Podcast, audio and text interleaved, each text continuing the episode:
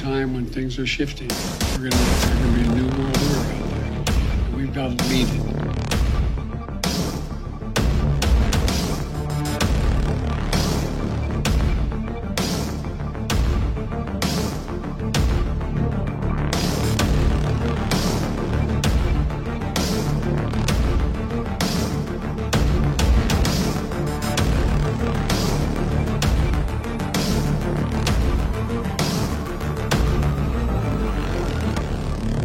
The following program is brought to you by friends and partners of End Time Headlines. All right, what's up, guys? It is Thursday, January 26th. We want to welcome you to the broadcast. We've got a lot to cover on this broadcast, so if you can give me about 45 minutes to an hour, yes, 45 minutes to an hour, we got a lot to cover. So if you guys are very short in attention span, this may not be a broadcast that you might enjoy, but we're going to cover a lot of stuff that I feel like is of urgency that we need to report to you. Before we get started, if it's your first time joining us, let us know in the comment section below that you are new and where you guys are joining us from. We would always appreciate that. Don't forget to hit that like button, the subscribe button, whatever platform you're in. Share this broadcast. We would appreciate that. That gets us out there on the algorithms and gets our information and our ministry circulated out there so people can see this. So again, without further ado, this is End Time Headlines. This is news and headlines from a prophetic perspective. I am your host, pastor, founder, and the voice of End Time Headlines, Ricky Scaparo. So what are we going to talk about tonight? A lot. First of all, the world, I believe, is, if just based on a lot of things I'm seeing, even the world is beginning to recognize the urgency that we're in. They're recognizing the perilous times that we're in, the uncertainties, the dangerous climate that we're in. And we're going to talk about all that. We're going to cover it. In fact, let's just get right into this thing. I'm going to give you some scripture right off the bat as a foundation. To go to this, this is Matthew 24, verses 36 through 44. If you're listening by Apple and Spotify, that is Matthew 24. That is 36 through 44. But of that day and hour, no one knows, not even the angels of heaven, but my Father only. He's referring to the day of the Lord, the Lord's return. But as the days of Noah were, also so the coming of the Son of Man be. For as in the days before the flood, they were eating and drinking and marrying, giving in marriage until the day that Noah entered the ark, and did not know until the flood came and took them all away. So also will the coming of the Son of Man be. Then two men will be in the field, one will be taken, the other left. Two men will be grinding at the mill, one will be taken, another left. Watch therefore, for you do not know what hour your Lord is coming. But know this, that if the master of the house had known what hour the thief would come, he would have watched and not allowed his house to be broken into. Therefore, you also be ready, for the Son of Man is coming in an hour you do not expect. So, again, we see here that the Lord is... He is making it urgent to inform us, his disciples, his followers, that yes, I'm returning, but you cannot pinpoint the day nor the hour, but you will know the seasons. You will recognize the seasons, and you will know that that this hour is imminent. You will know that it is near, even at the door. That's what the Bible talks about. In biblical circles, in prophetic circles, eschatological circles, many times we use a phrase called the midnight hour. We're nearing you've heard this, if you go to a church where in which they teach Bible prophecy, you'll hear this term. Either in the past, you've heard it, or you're going to hear it, that we are closing in on the midnight hour. The hour is late, the end of the age, all these phrases. So it's interesting to me that we are now seeing this emphasis on this doomsday clock. We're going to talk about this. But this article that you're looking at on your screen here, this is from Michael Snyder, the most important news. If you're not following, that's a good page to follow. I always recommend Michael Snyder's always got good content there. He does a lot of research and puts kind of things together. It honestly saves me a lot of legwork when I give a lot of some of these updates, because he puts a lot of events that we share on our website. It's interesting because many times he'll quote us, he'll quote End Time Headlines because of the information we share, and then he'll take some articles and he'll put them together and he'll give you these these little blogs that he writes, and that's what we're reading here. And here's the name of it: Wake Up America, Apocalyptic Scenarios Are Unfolding All Around Us, But Most People Are Still Asleep. Oh, isn't this the truth today? Again, apocalyptic scenarios are unfolding all around us, and that's what we want to talk about today. They're unfolding all around us, but most people are still asleep. Are you still asleep? Are you awake? Are you being slumbered? Are you being cradled to sleep by the enemy? Is your family, is your coworkers, is your friends, is your acquaintances, have they already fallen to a deep slumber or deep sleep? And you say, well, who is cradling the sleep? Obviously, it's Satan. He is the puppet master, but he's using different methodologies to cradle us to sleep. He's using the entertainment industry, the media industry. He's using the music industry. He's using all these industries to keep people so occupied and so bogged down and weighed down and distracted that we're losing focus of what's going on around us. And that's what we want to talk about today. Let me give you another verse here. Again, I told you, the midnight hour, you're going to hear this phrase all the time.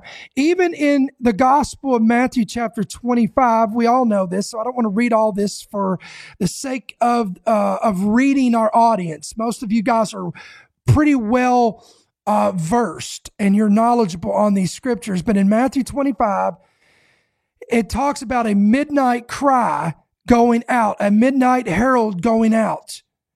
And this midnight cry is to awaken the bride. And according to the scriptures, it says that they will all be slumbered and sleeping. And this cry of awakening is going out to get them ready to enter into the marriage chamber. So, friends, I believe this is where we're at right now. Without a shadow of a doubt, I believe that's where we are prophetically speaking. Is the cry is being heard for those who have discernment. Obviously, the trumpet hasn't sounded per se, and the door opened in which we step into that. I'm talking about, again, for those who believe in a pre-tribulation rapture, that's what I'm referencing here. Obviously, that event has not yet happened, but I believe this is the rehearsal. We're in the rehearsal. The bride, us, the ecclesia, where we are in the prophetic timeline is we are preparing our garments. The Bible says he's coming for a bride without spot nor wrinkle nor blemish. We are getting ourselves ready and preparing ourselves to be ready for the blast of the trumpet. Are you listening to me? Because, listen, we get a lot of emails on this and they're like, well, what are you saying? If you're a Christian, that you're going to miss the rapture? Listen, just because you call yourself a Christian doesn't mean you're a Christian. And I don't want to get hung up in all this, because I'll spend too much time on this, because I've got way too much to cover on this. But I'm telling you, not everybody that bears the name of Christ is going to be ready for the trumpet, ready for the midnight cry. The Bible says in the book of Revelation, the overcomers will not have their names blotted out of the Lamb's book of life. Read it. It's there. It's in the book of Revelation, the overcomers. All right. So now I'm going to go over here. The doomsday clock now says the world is closer than ever to a global catastrophe. Now, this is not the church saying this. This is the world saying this. The doomsday clock was moved forward this past week to 90 seconds to midnight. Most of this was because of the worries and concerns over Russian nuclear threats and the threat of nuclear warfare between Russia and Ukraine. Let me give you a little bit of read a little bit of this. The world is closer to annihilation than it has ever been since the first nuclear bombs were released at the close of World War II. The Bulletin of the Atomic Scientists reported this past week that the time on the doomsday clock has moved forward from 100 seconds to midnight to 90 seconds to midnight. It is a reset of what has come to be known as the Doomsday Clock, a decades-long project of the Bulletin of the Atomic Scientists featuring a clock face where midnight represents Armageddon, by the way, which is a biblical term. Between Russia's nuclear brinkmanship and its war on Ukraine, the real threats of climate change becoming increasingly dire and ongoing concerns about more political pandemics caused by humans encroaching on formerly wild areas, the bulletin chose to set this clock to the closest to midnight it has ever been set. Quote, the world is facing a gathering storm of extinction level consequences exacerbated by the illegal invasion of Ukraine by Russia. This explains the latest advance of the clock, according to Mary Robinson, who is a former president of Ireland and former United Nations High Commissioner for Human Rights. So you've got this doomsday clock that the world gauges how close we are to quote unquote Armageddon, the end of the end, the end of it all. And they are saying that we're the closest than we've ever been in history or since World War II. So isn't it interesting to me? I think it's intriguing to me that the world and these group of these elites and these scientists and these quote unquote experts, they have a gauge or perception of just how close we are to this thing coming to an end. But yet you've got so-called Christians that are completely oblivious to this. They don't know end times. They don't study the end times. They don't hear about it. They're not taught about it. And it's never come out of the utterance of the mouth of their pastors behind pulpits. But listen, that's what we're here for. We don't want you to be ignorant of the times and seasons of which we're in. All right. The U.S. is insolvent. Now, what's this about? According to Michael Snyder, again, who put this together, the U.S. government has been, for decades, we have been robbing Peter to pay Paul. If we don't have the money, we just print it out. We'll keep doing this and doing this and doing this, and it doesn't really matter. But the debt level is exploding upwards at an exponential rate. And the only way that the federal government can continue to pay the bills is to keep borrowing and spending colossal mountains of money that we have to borrow from someone else. We've been watching this closely, anticipating it as well, and it's happened. The U.S. reached its debt limit yesterday, and a cap on borrowing that, if breached, it could send the U.S. and global markets into a tailspin. So what does that mean for you? Yeah. From jobs to 401ks, as well as the price of a loan, the potential impact may be far-reaching. KPRC2's Lisa Hernandez spoke with a financial expert. I'm talking about loans, credit card loans. I'm talking about automotive loan. But here's the big one, though. Housing and mortgage. The interest rate goes up. Financial broker Dr. Ralph Steele says if the debt ceiling isn't raised, it could make for tough financial times for already cash-strapped Americans. Homebuyers would likely see mortgage rates jump if the U.S. defaults. New 30-year mortgages could cost an additional $130,000. Now you have less money, not just for your, because you're paying more for your mortgage, but you have less money for vacation, less money for your children, less money for everyday living, for your lifestyle. In other words, it impacts what we call the quality of life. And that's a hard thing when you're looking at the debt ceiling. And what you pay for a new mortgage isn't the only impact. A default could result in the loss of roughly 3 million American jobs. 401k accounts could lose up to $20,000. Borrowing across the board would become harder. Prices for everyday items would go up, and the U.S. national debt could increase by $850 billion. Now, who do you think we're borrowing this money from? I can tell you one nation that we're borrowing it from: China. You know how much debt we owe China? And China is not a ally to America. China is in bed with other nations like Russia and Syria, who are also not our allies. Guys, this is not a good scenario. What good can come of this? Listen, I remember back in my, I call it my BC days, my before Christ days, I used to like those mobster movies like Goodfellas and Scarface and all these movies. And inevitably, it's always going to kind of get the same backdrop to it. And it's always the same theme is you've got the mob who, you know, they're going to collect their debt.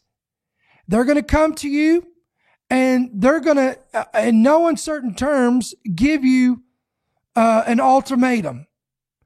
You either pay the debt or you're basically going to go swimming with the fishes.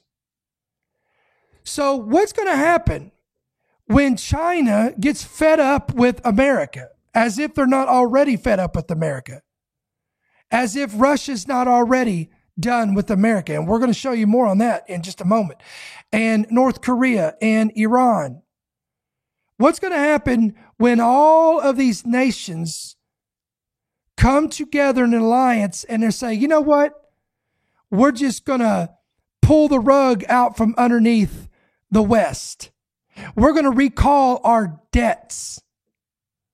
It's not going to be a pretty day for America when that happens, if and when that happens.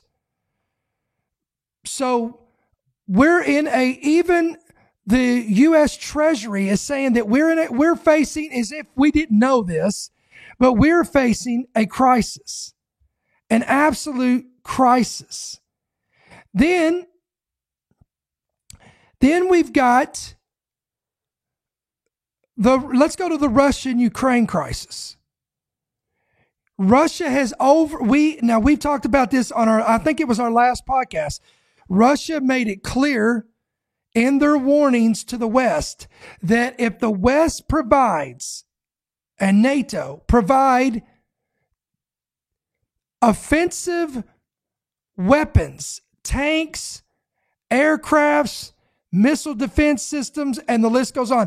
If they did this, they have voluntarily just committed themselves to a war with Russia. They are now involved in an act of war. Russia said that this will be an act of war. In fact, according to, and so how did Germany respond? How did America respond?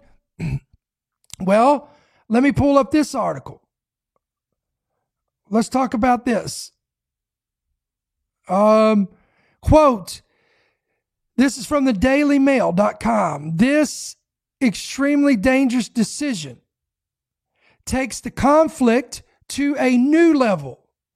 Furious Russia vows Western vehicles, quote, will burn. This is huge news, right? And very welcome news for Vladimir Zelensky and all of Ukraine. Yeah, it certainly is. And you already heard yesterday when it sort of was seeping through that this was probably going to happen, that the Ukrainians certainly are very happy. We just got some details from the Germans. They say that their main goal is to create, in the end, 2 tank battalions that the Ukrainians are supposed to get. That would be about 88 of these Leopard 2 main battle tanks. However, they also say that in a first step right now, they're going to send 14 of these tanks as fast as possible. The Germans also say they want the training for the Ukrainians to start as fast as possible. There was one interesting nuance that we got, Poppy, from the Germans as well. They're saying that they are going to give permission to other European countries that own these tanks to also send these Leopard 2 main battle tanks to the Ukrainians as well. That means the Ukrainians could get a lot of these tanks very quickly because a lot of European nations have these tanks. Now, of course, we know that all this came after some pretty tough negotiations between the Germans and the United States. In the end, the United States apparently relenting to also sending Abrams main battle tanks to Ukraine as well. Of course, the Ukrainians pretty happy to be getting tanks, both of German make and of American make in the not too distant future as well, guys. And Fred, there's been quite the response this morning from Russia, right? Yeah. Well, yeah, you're absolutely right. And I was actually messaging with the Kremlin spokesman, Dmitry Peskov, a little while ago. And first of all, he was saying that obviously the Russians say that this will increase the tension here on the continent. He says that suffering will increase for the Ukrainians as well. He wrote that in a message to me, but really some strong words coming from the Russian ambassador to the United States. And he came out and said that Abrams tanks that enter Ukraine will be destroyed by the Russians. Of course, the Russians so far have said that about pretty much every new weapon system that the U.S. and its allies have sent so far. None of that has happened. And again, the Ukrainians really very, very happy with these decisions. Really believe they're going to get a lot more tanks than they had originally thought, guys. All ahead of what is expected to be a real Russian escalation in the spring. So key timing. Fred, thank you for the reporting.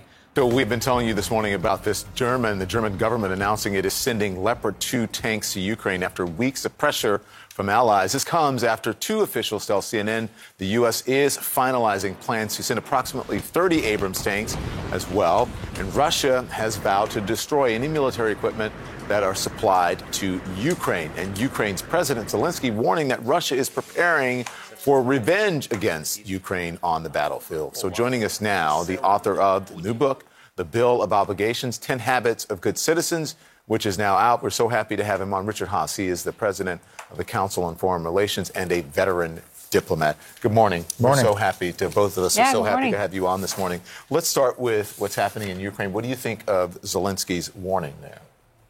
Look, this is the Germans were reluctant to do this.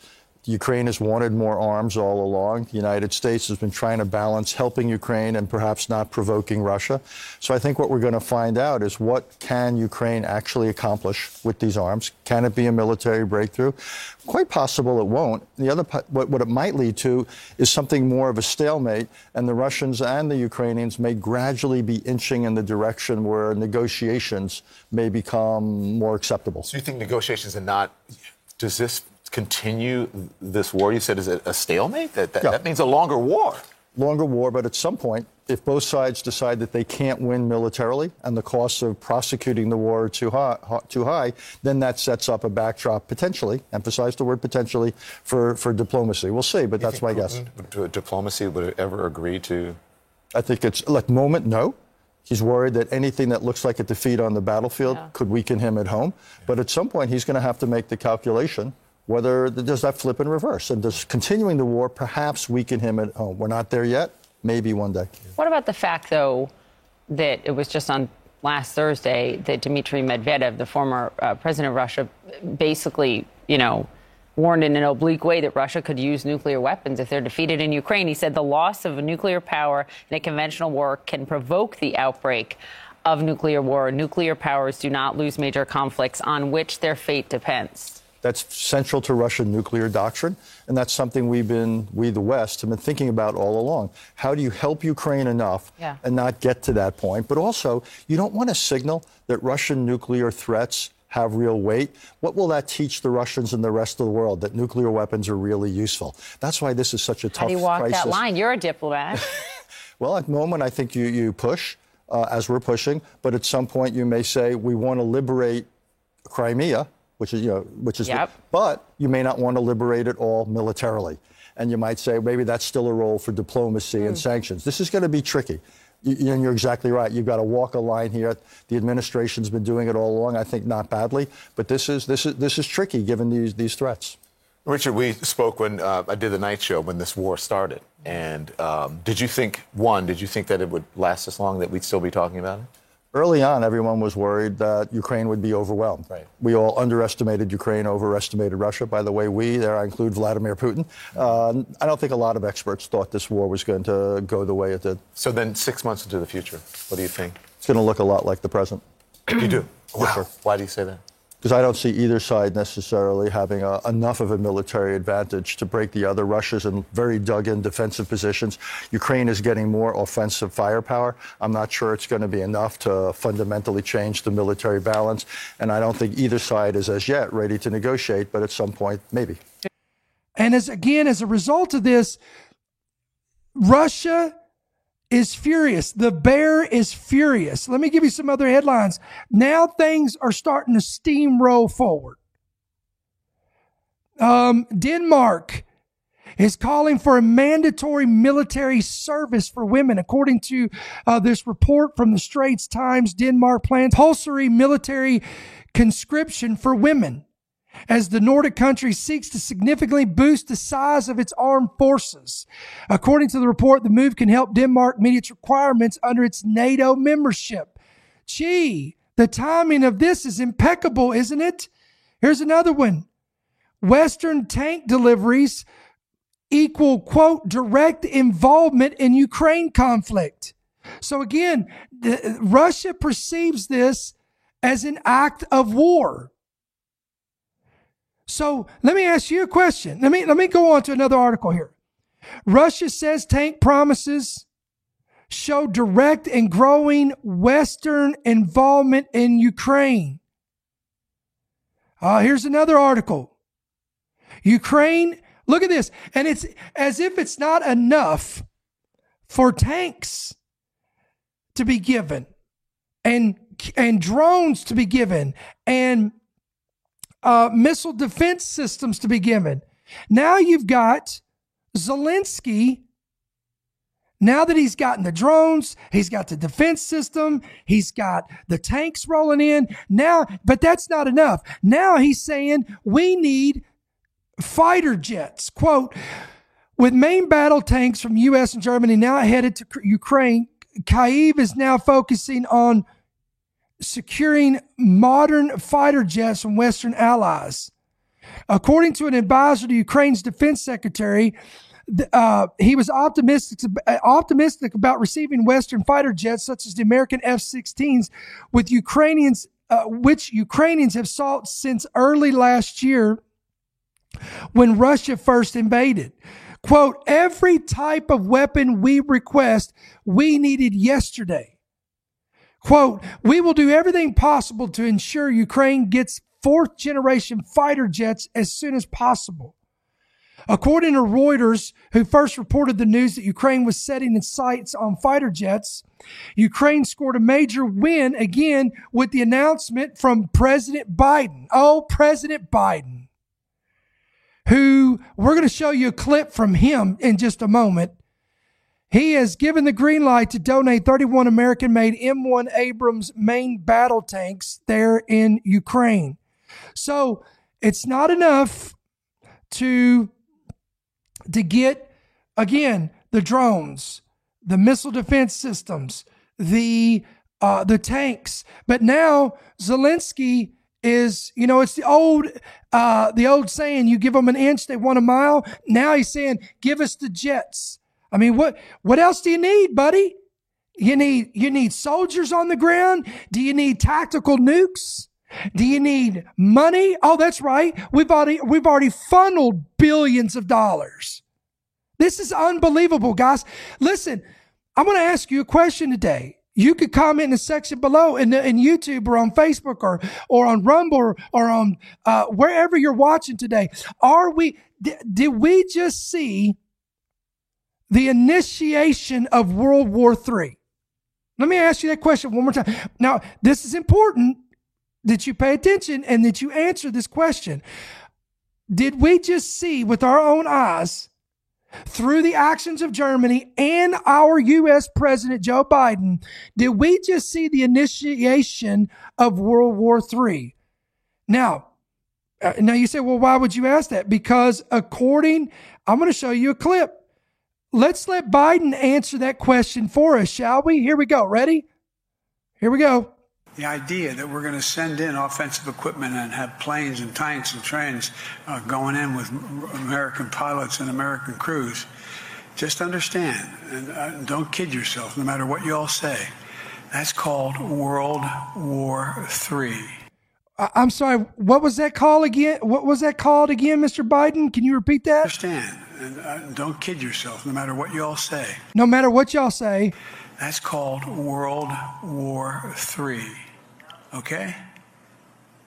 Let's get it straight here, guys. Let's get it straight here, guys. So, again, here you go with the U.S. president out of his own mouth said, let's get it straight, guys. We sending U.S. aircraft and tanks and defensive weapons and artillery and so on and so forth. He said, well, hold on here. I can hear the fact checkers, or I'm sorry, the missing content, the missing context. And that is there's no U.S. pilots and there's no U.S. military. Really? Are we going to play this game? I believe we already know the answer to this. Friends, I'm telling you, this is serious. In the eyes of Russia, we have just initiated World War III because we're directly involved now. We're invested financially, militarily, we're invested.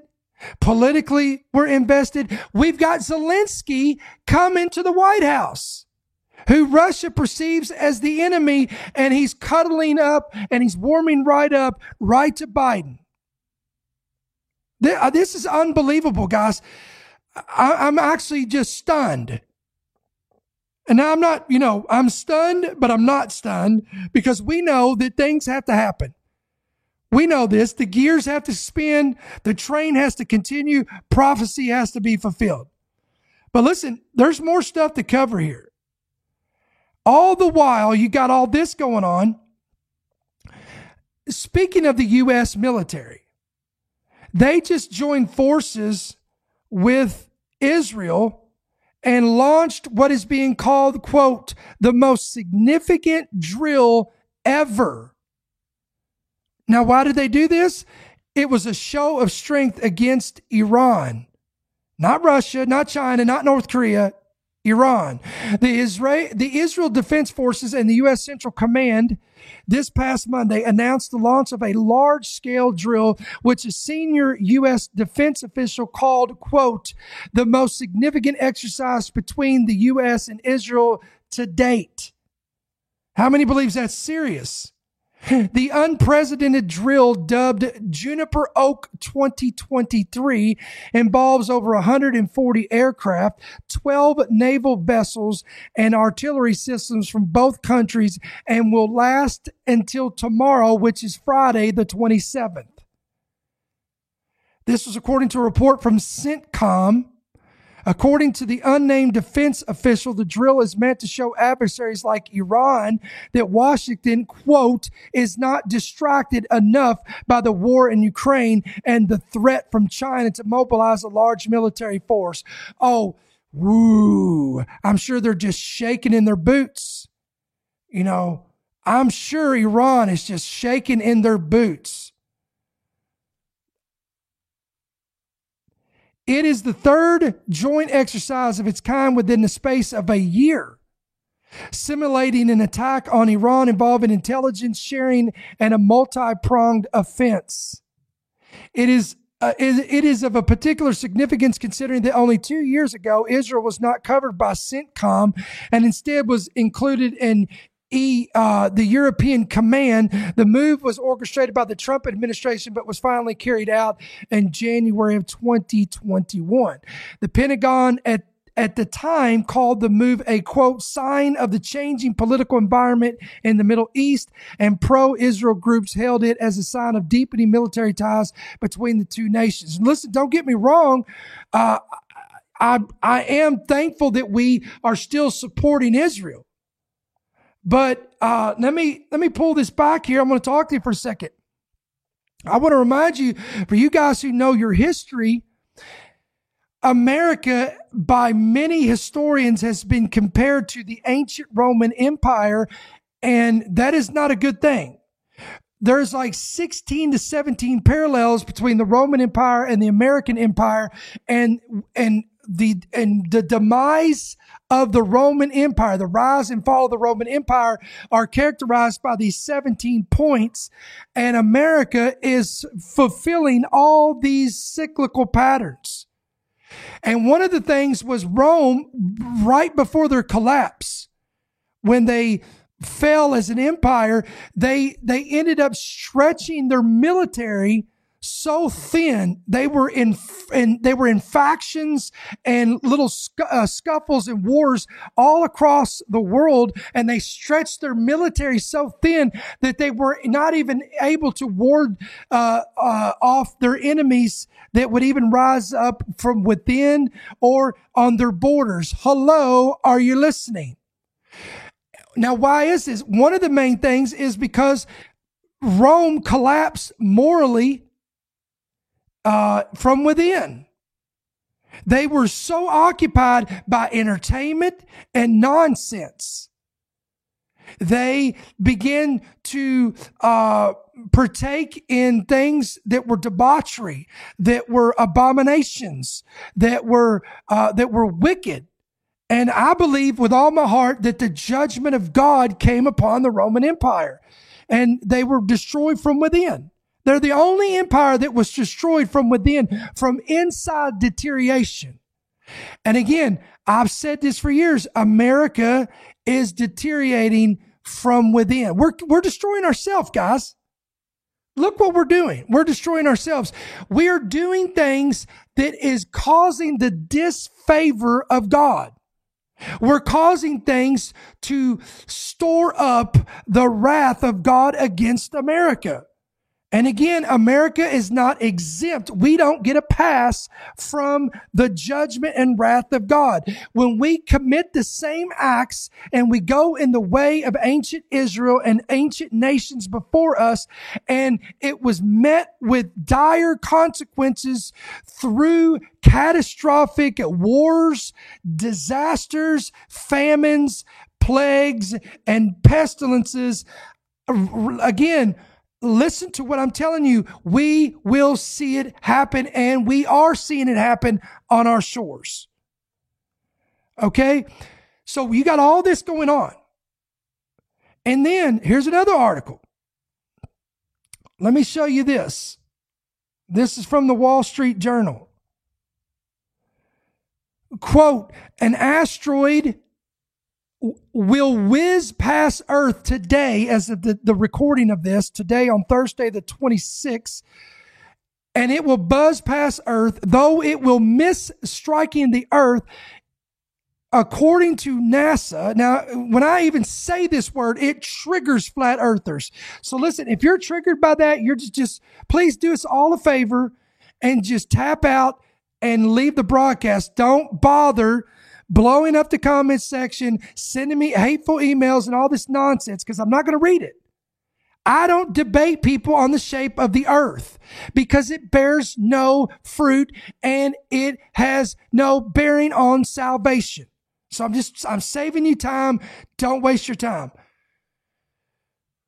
Again, this close approach of this asteroid, by the way, it was literally just discovered at the last minute. Isn't that comforting to know that? But anyway, it will be one of the closest approaches on record.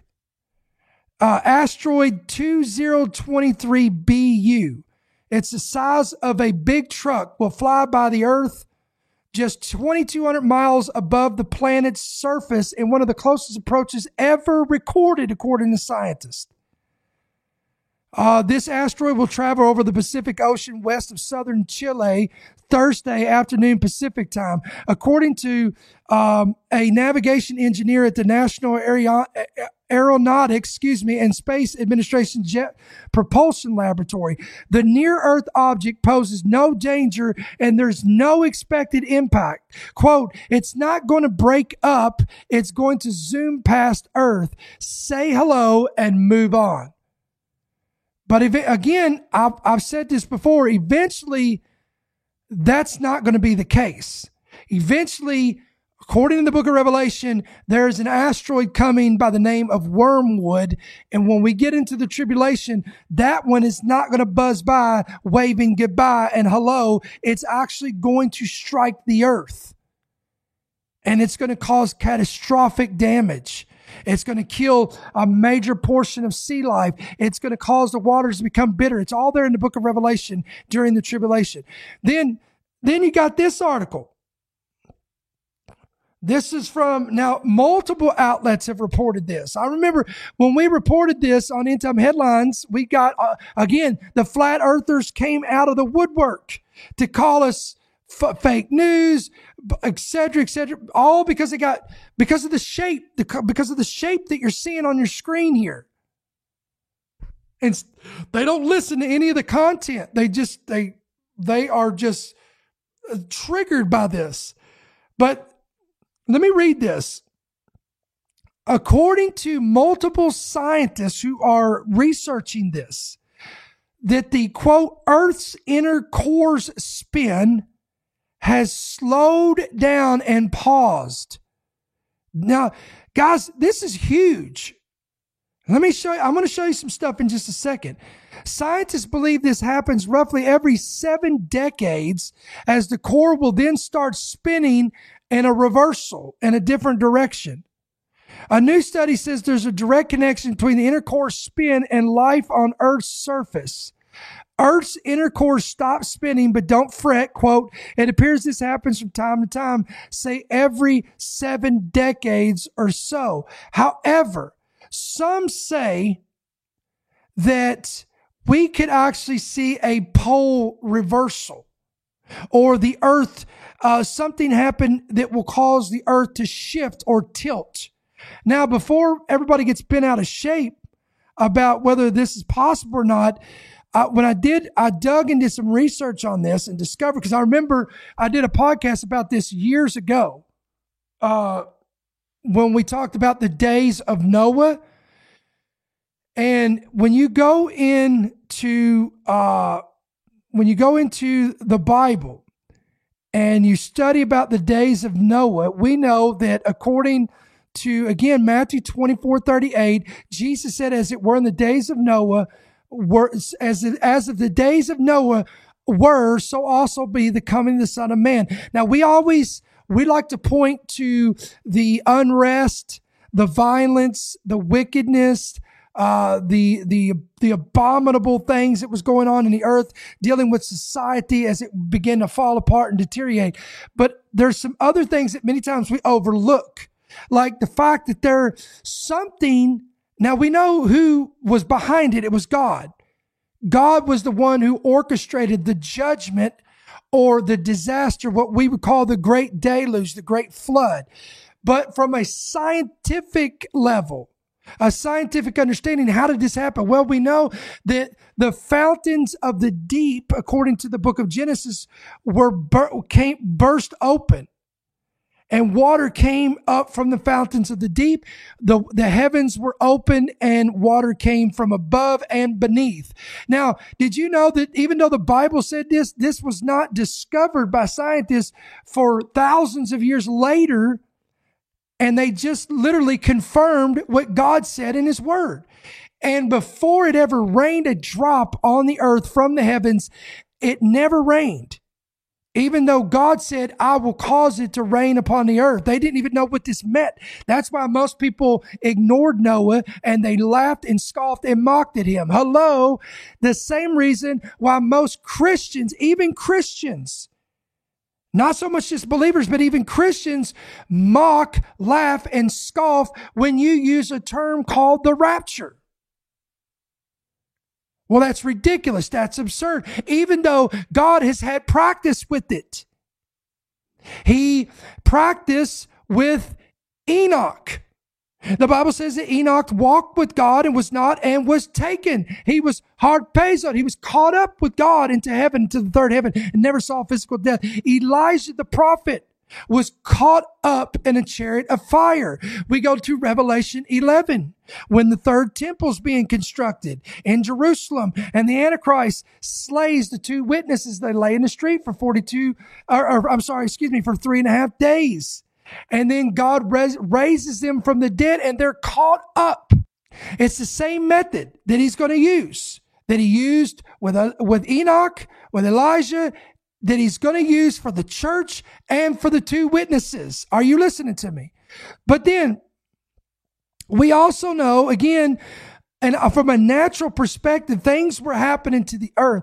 Well, I found this interesting, again, when I started digging into this, because there is books that we consider Jewish history. One of them is called the Book of Jasher.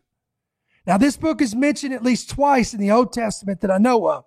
In the Book of Jasher, chapter 6, verse 1, it says, quote, "And on that day of the flood, the Lord caused the whole earth to shake, and the sun was darkened, and the fountains of the world rages." Now, this is the fountains of the deep shaking the entire earth. That's what he's describing here in the Book of Jasher. "And the whole earth was moved violently, and the lightning flashed, and the thunder roared." And look what it says here. "And all the fountains in the earth were broken up."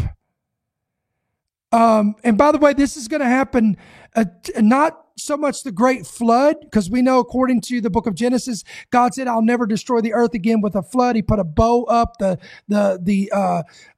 rainbow. So that's a covenant that God made with the earth and with humanity and with all living things. But according to Revelation chapter 12, verse 14, it says, John said he saw way out into the future. He says, "I looked, and when he opened the sixth seal, behold, there was a great earthquake, and the sun became black as sackcloth of hair." Does that sound familiar? Again, it's that which was, is that which shall be. There's no new thing under the sun. But watch this. "And the moon became like blood, and the stars of heaven fell to the earth as a fig tree drops its late figs when it is shaken by a mighty wind. And then the sky receded as a scroll when it was rolled up, and every mountain and island was moved out of its place." Now, this event in Revelation chapter 12 is not going to cause a universal flood again, because according to Peter, he says the first judgment was by water, the second will be by renovation of fire. Y'all still with me? Are you still tracking? All right, so then we get to another book of history, which is called the Book of Enoch. Now, there's two books of this. There's the book of First and Second Enoch. In the first book of Enoch, chapter 64, Enoch alludes to the days of Noah, and he says this, quote, "In those days, Noah perceived," or he saw, "that the earth," listen to this really clearly, "became inclined. It was tilted, and that destruction approached." So, whoa, this is heavy. So according to the writing of Enoch, something naturally, physically happened to the earth, whether it was the violent shaking of the earth. It caused the entire earth to shift or to be inclined or tilt. And when this happened, this brought about the ultimate end, or the destruction that Enoch described as, quote, "the destruction that approached." Now, we know, again, if I go back to the book of Jasher, again, these are books of history. It says that when the floodwaters began to burst open from the fountains of the deep, and the waters begin to fall from the heavens. The Bible says that, or I'm sorry, the book of Jasher, I want to make that correct. The book of Jasher says that 700,000 men and women ran to the ark, beating on the side of the ark, pleading with Noah to open the door of the ark to let them into the ark. But Noah shouted out from one of the windows in the upper floor and said that the time was up. The door was shut. Hello, are you listening to me? Again, you go to Matthew 25. And what does it say? There's a midnight cry. There is a reprieve. There's a space to prepare and get ready to enter into the chamber. Is that not what it says? That's what it says in Matthew 25. And it says, while those that were unprepared began to scurry frantically to get prepared, to enter in, to go through the door. Are you listening? Here's what it says in Burton. Let me just pull it up for you. I want to read this so you can see us. Let's pull it right up here. We're in Matthew 25. I'm right here. Look what it says. And while they went to buy, the bridegroom came, and those who were ready went in with him into the wedding, and the door was shut. Somebody say, the door was shut. This again is a parallel as of the days of Noah. Noah did not have control of the door. God did. When you go over here to Matthew 25, I assure you that it is not the bridegroom. I would say not even the groom or the bride itself has control over the door that would be shut. I believe it was the father of the bridegroom. Now, I don't have time. Listen, when you get a chance, you go and you study a Jewish wedding. Do yourself a favor, go study a Jewish wedding, and it will explain all of this. But somebody controls that door, and it's not us. Once that door is shut, you can knock on it, you can pound on it, you can scream at it, but it ain't going to open that door, honey. And listen, that's why I need you to stick around. If you're watching, you're listening today, and you don't have on the right garment, you don't have on wedding garments, and you're not ready to meet the bridegroom, you need to stick around until this preacher's done, because I'm about to give you an altar call. I'm about to give you an invitation to get on the wedding garment so you can be ready for the wedding and enter into the bridegroom chamber. I've got just a couple more things that I want to share with you. Okay? Here's one more story. And I'm going to use extreme wisdom on this. Let me give you, here's the headline. How death rates are soaring across the Western world despite fatalities going down from a particular virus. Okay. Over 650,000 total deaths were registered in the United Kingdom in 2022. 9% more than in 2019, describing one of the highest excess death tolls of the past 50 years and reflecting an alarming trend across the developed world. And again, this is from Express News. Quote, excess deaths, those beyond usual numbers. Interesting. Let me just highlight that. Those beyond usual numbers are soaring in a post-pandemic and post-lockdown world. The crisis is global. So, what's behind a rapid surge of these deaths? I wonder what the answer is. I can hear the answers being shouted to me, but we're just going to use some wisdom on this broadcast, Lord. The combined effects of the pandemic and a rapidly aging population are stressing hospitals, ambulance crews, and social care services to their limit, are some such reasons. However, in the struggle to improve pay and working conditions amid the cost of living crisis, staff from across the NHS, from nurses and midwives to ambulance workers and call handlers, have staged multiple rounds of walkouts. Now, this is really kind of more about the United Kingdom, but this is happening across the whole West. This is happening in America too. Over 4,000 people a day are having to wait over 12 hours to receive treatment in emergency departments. Oh, and if, listen, isn't this a wonderful time to pitch universal health care? Because that would make it much better, wouldn't it? As more than 7 million people are on a hospital waiting list in England alone. According to the official for national statistics, the number of weekly deaths in England and Wales was up 19.5% on the 5-year average. Just in the week of January the 13th, figures show 17,381 people died, whereas just 14,544 were expected. So this is exceeding expectations, meaning 2,837 were considered excess. And that's just those that were recorded and documented. So we don't even know if that's the official numbers. Excess deaths are the plainest and most harrowing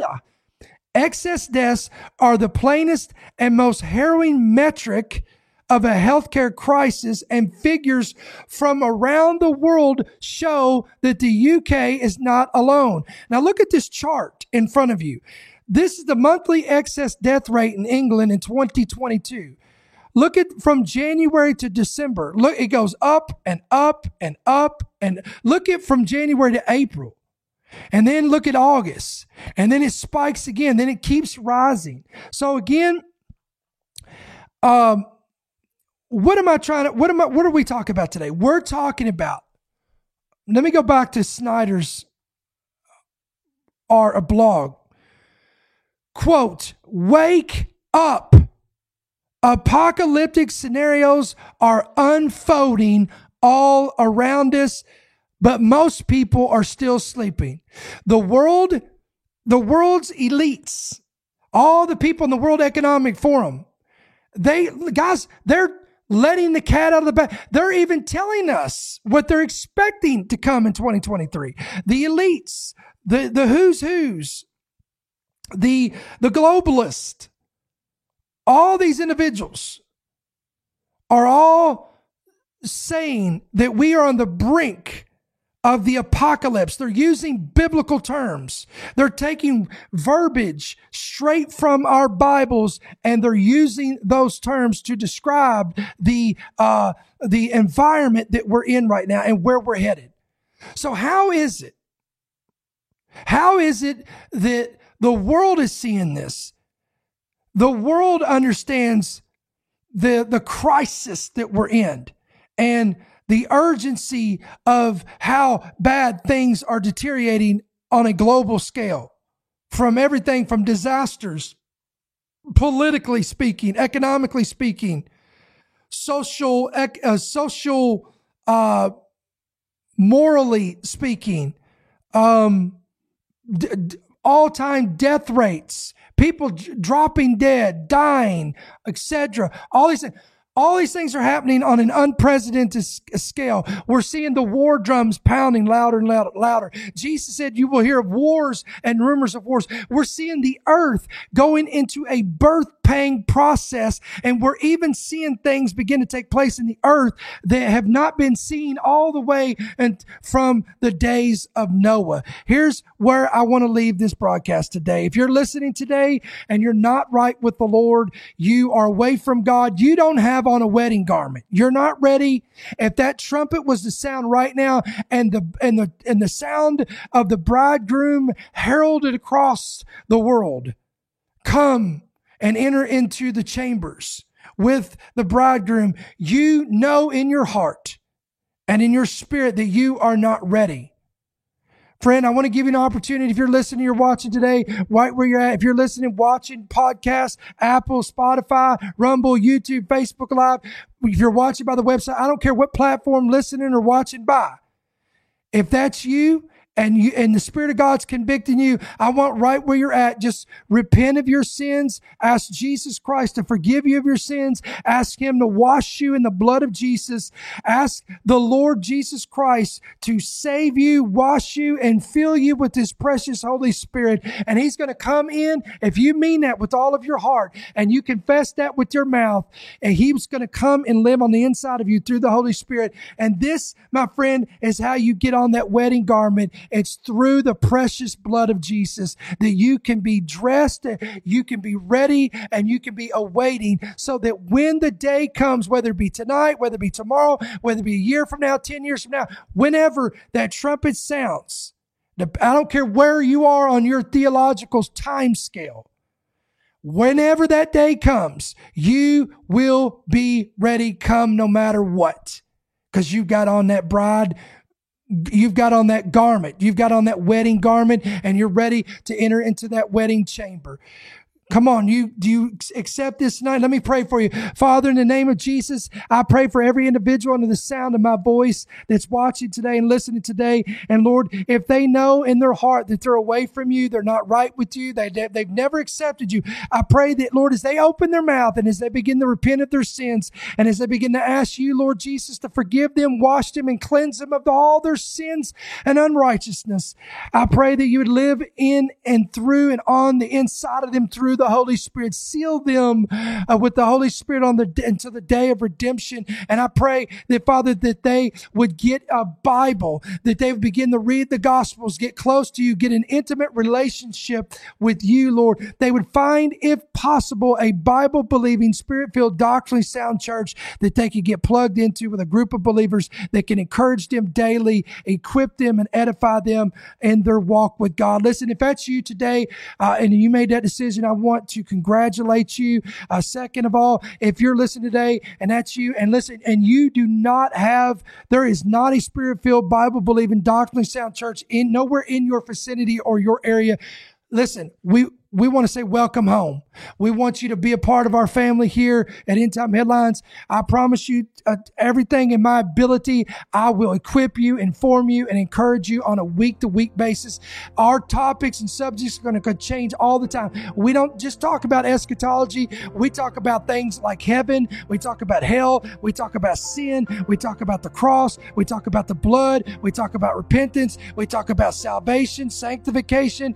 We talk about everything. Everything that you need to pertain to this walk and your walk with God, that you need to be equipped and thoroughly equipped so that you can finish the race that's set before you. Come on, come on, let's just give the Lord a hand clap and just praise him today for his faithfulness. Listen, real quick, please subscribe to our main website. Here's how you do it. We don't do newsletters anymore. We used to do that. Here's how you do that. If you want to keep up with our ministry, download our free app. It's available on Apple. It's available on Android. You just download it. If you're listening and not watching this, just type in End Time Headlines. Look for our official ETH logo. Don't type in ETH. You got to type in End Time Headlines. Download it.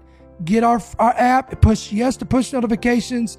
You're going to be notified of every headline and every podcast when it's readily available right there at your fingertips.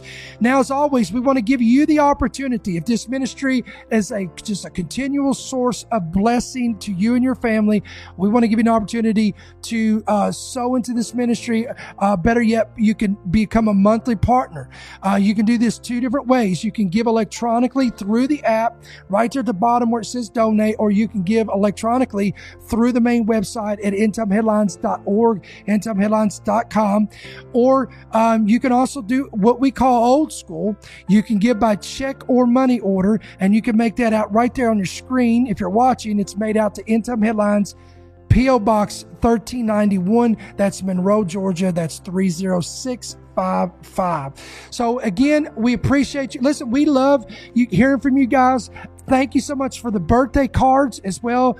On January 17th was my birthday. Many of you guys sent us birthday cards, birthday wishes. Again, just the regular letters you guys send. Thank you so much.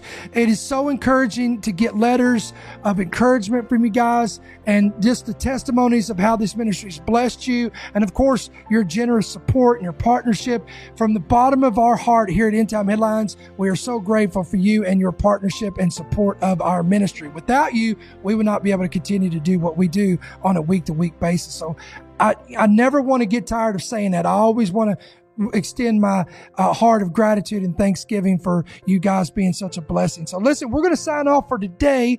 We will be back here tomorrow, Lord willing. We plan it on Friday, the 27th, for one more podcast to close out the week.